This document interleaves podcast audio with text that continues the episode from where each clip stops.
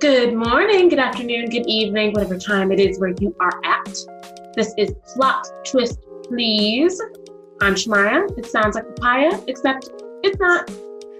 Welcome to another episode. Today I'm going to talk about something that's been on my heart for a few years actually, um, but it's relevant again. So we are going to talk about Kanye. And I know you've probably seen a ton in the news and think pieces, etc. But I really want to talk about something that's been irking me about this situation. And I'm going to start out by saying that two things can be true about Kanye at the same time.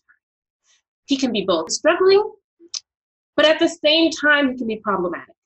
I think both can exist within the same person. So, as many of you may know already, Kanye has come out as being diagnosed with bipolar disorder. So, here's the thing Should having a mental illness be funny? I don't think so. I don't think that we should be making memes that are making fun of his disorder. I don't think that that's productive, and I don't think that that's kind. It just it just seems like why.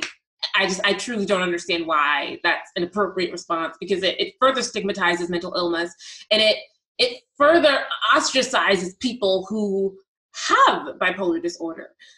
And it's a real thing. It's real and it's difficult to live with. And it's something that we should not necessarily have empathy for because we can't necessarily put ourselves in the person's shoes, but it's something that we should be compassionate toward. I think that we use humor in harmful ways and hurtful ways because we feel like if somebody has an opinion that's different than ours, then that gives us license to dehumanize them. And the fact that that might be a real person who has more similarities to us than we might be comfortable with, or that we might be willing to recognize. So why why is it that we use humor in this way? Maybe it's because it's easier for us to distance ourselves from someone who presumably functions so differently than us. And I think that's problematic. So here's the other thing that I want to address. This morality versus pathology argument that we've had that we've been having for a long time, the idea that if somebody does something that is immoral in our eyes or not morally sound, then we immediately assume that there must be something different about how that person functions on a fundamental level, i.e., they must have a mental illness, or there must be something different about them on a neurological level if they have such different opinions than me. That's a problem because what we're doing at that point is equating morale with pathology, and they're not the same and they can't be compared. So by you saying, oh, this person has such problematic beliefs, they must have a mental illness because there's no way someone who thinks this way can be sane. That's a problem because we're not psychologists, we're not psychiatrists, and we are choosing to dehumanize them because it is convenient for us and it's convenient for our narrative. What you're then saying is that being mentally ill is synonymous to being immoral. And I'm pretty sure that's not what we're trying to portray. I'm pretty sure that's not the message we want to send. I read an article by The Root that said that Trump is Kanye plus white privilege. Donald Trump is a white man, Kanye is a black man. But in my opinion, they suffer from the same kind of identity crisis. And this has nothing to do with what mental health issues either of them may be having, because I also can't prescribe anything. I don't know them. I don't know their, you know, God knows I don't know their mental health story. I don't know anything about what's on the charts for them. With the information given, I do see a very synonymous approach how Trump and how Kanye build a following. Now, the first thing I'm going to talk about is Kanye's pathology, from my opinion, utilizing information that is available to me outside of his mental illness let's talk about trauma and how that can impact an individual. So, again, I'm not a licensed psychologist. I don't have a master's in psychology or psychiatry. But from the research that I've done, both to me don't know who they are. And that is becoming abundantly clear with the rhetoric that Trump has spewed in the past and the present, and the kind of rhetoric that Kanye has spewed and supported. If you look back at a few years ago, we were brought to another reckoning point with Kanye and his influence in the political sphere. So when he wore the MAGA hat and started making public appearances with Trump, we know we flagged it. And even before then, evidence of Kanye having an identity crisis rests in him utilizing whiteness to attain some sort of social capital. It was in his comments in that song Power from back in the day where he said, I'm with all these light skinned girls. It was there. It was when he trashed Amber Rose and said that he had to take a shower after dating her. It was when he married into the royal white family of America, aka the Kardashians, when he started overtly supporting Trump. It's just it's evidence of him really struggling with his identity within his blackness. And I don't like to prescribe things like that because again, I I'm, I don't know what's going on in his mind. I can't ever possibly know. But from the information that is available to us, we can only infer that he truly is at odds with his blackness. And part of that is because he's ostracized the black community. He has done that. Marrying into a family that, frankly, profits off of blackness, but tends to not give a hoot about black people, he ostracized us. So that was when the black community stopped vouching for him in a lot of ways, and his fan base really transitioned to more of the white community. And the black community kind of was like, all right, Kanye, like, we tried, we tried to gas you up, but you don't abandon us now. You don't abandon us, so you can go ahead and be over there with your white family. That's kind of what happened. And here's the thing even when he got that, that morsel of attention from the white community, he still couldn't access everything that he thought he was supposed to have accessed. He, when he first came out with his line, he couldn't get into the fashion houses. And he was like, I did all this. I did everything I was supposed to do. I married into this white family. I supported this guy. I I did everything that y'all told me that I was supposed to do to be able to access the capital that whiteness is supposed to offer me. And it still didn't work. Just my opinion. That's when he said, okay, I know the black community isn't about to be for it. I know they're not about to be for me. So what I need to do now is figure out how to get these white people to accept me because right here I'm all alone. I'm all alone out here. What I really think is that he saw this MAGA situation, the Trump situation, as an opportunity. And this isn't discounting from his mental illness, from the trauma that's occurred in his life, his mom passing away, all of that. And that's not taking away, of course, from the enormous pressures that being a celebrity puts into the equation. I have a musician as a father, and he's actually done pretty well for himself. And he has revealed to me some of the things that he had to go through on a in terms of mental health. Um, frankly, that's not my story to tell, so I'm not going to tell it on this platform.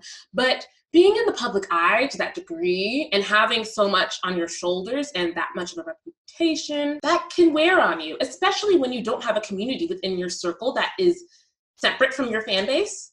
If you don't have people you can go to, if you don't have people who support you outside of your accomplishments in the industry, it is very easy to feel lost.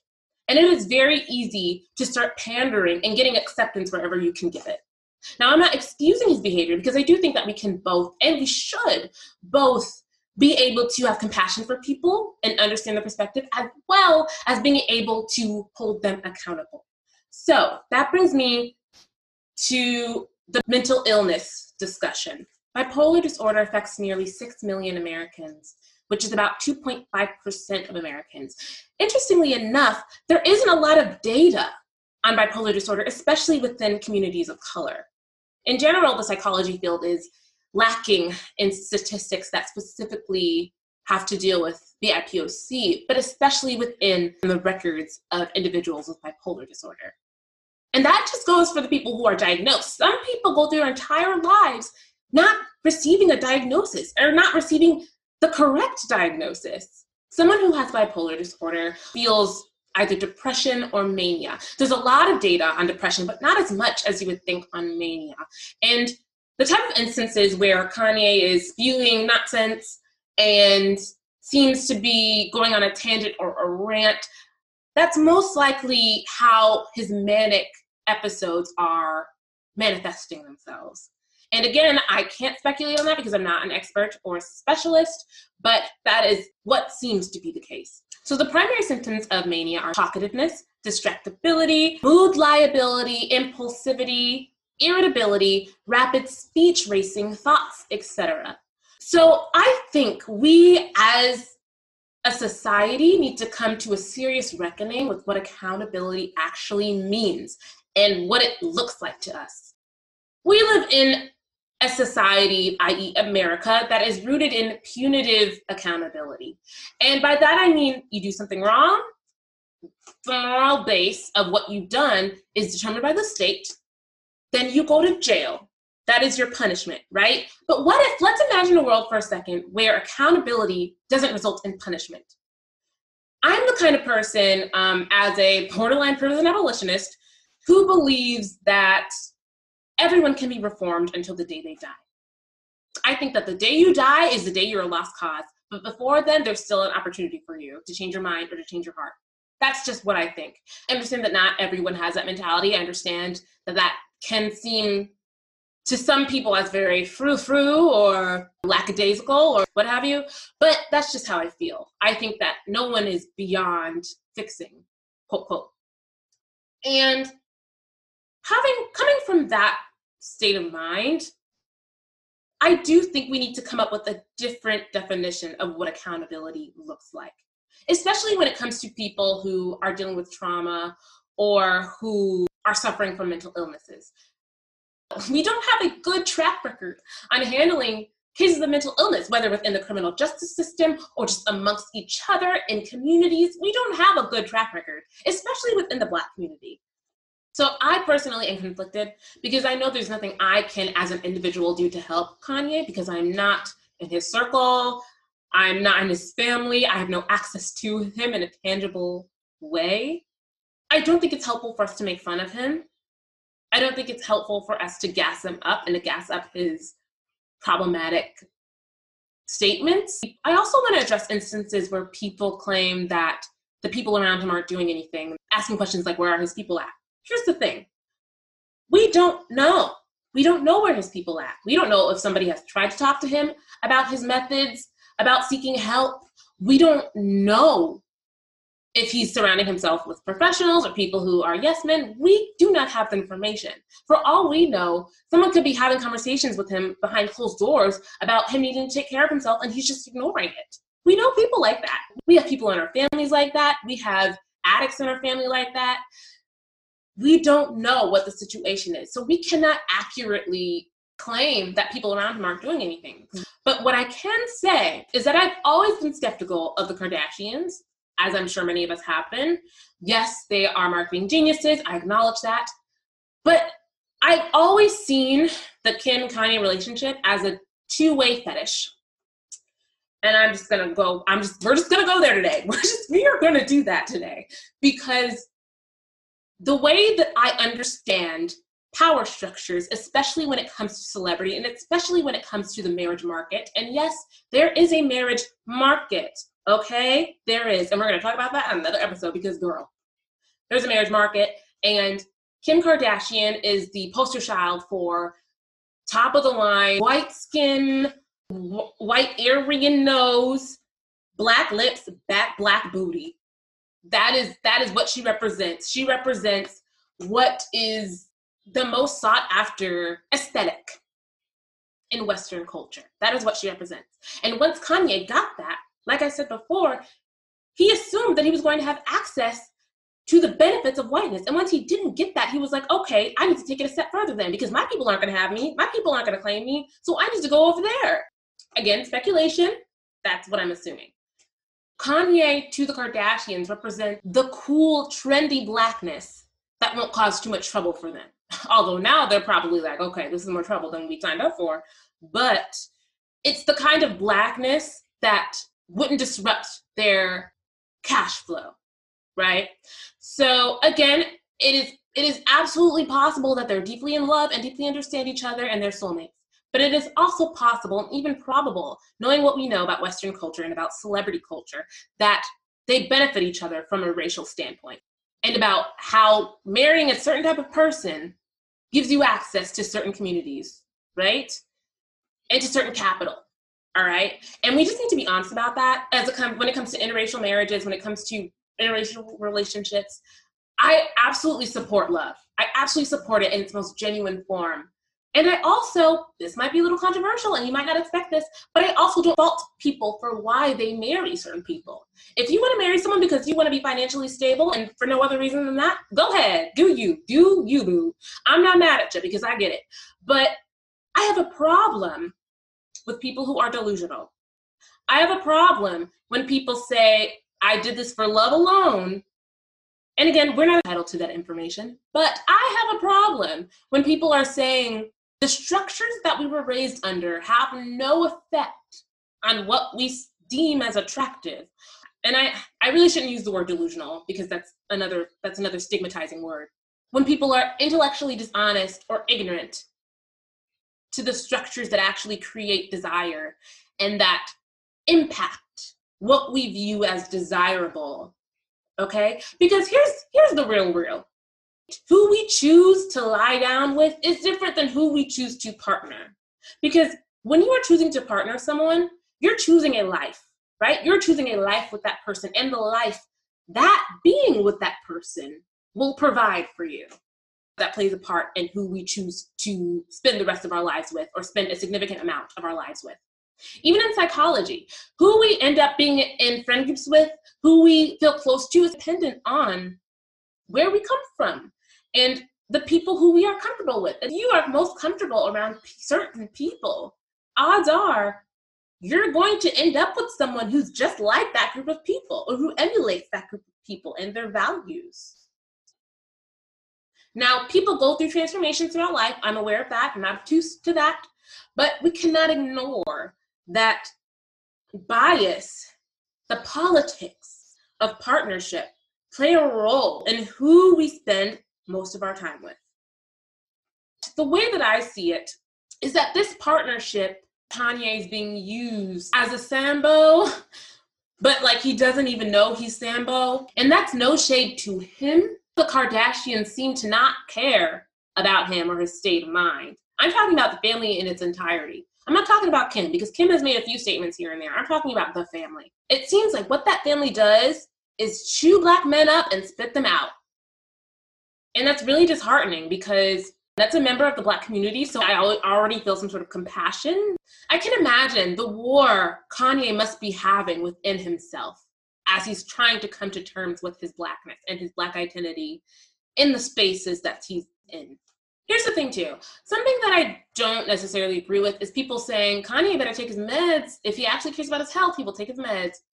Here's the thing not every person likes the idea of taking medication. I'm a person who will admittedly never take medication for a mental health reason. I just, that's not something that I will ever want to do. And I get it. I get if Kanye doesn't want to do it for the same reasons that I don't, I totally understand that. And that's really hard for me to admit because for a long time I was like, why doesn't he just take his meds so that he can, like, he has to function? But I get it. I'd also like to add that there's a difference between choosing not to take medication for mental health reasons because you don't want to stunt your creative growth, which I think is not a thing, and not taking it because you don't want the side effects. And that's something that is not up to us to determine, that's up to a qualified physician. So I don't think that it's our job nor is it our place to fault him for that specifically. So, based on the information we don't know, there are a lot of assumptions that we can't make. But I would also like to offer this thought Where were we five years ago, six years ago? He's the same Kanye. We look back at all of the statements that he's made in the past decade. He's the same Kanye. He's just been utilizing different methods when he was saying that Bush doesn't care about black people, we weren't saying anything because he was saying something that we agree with.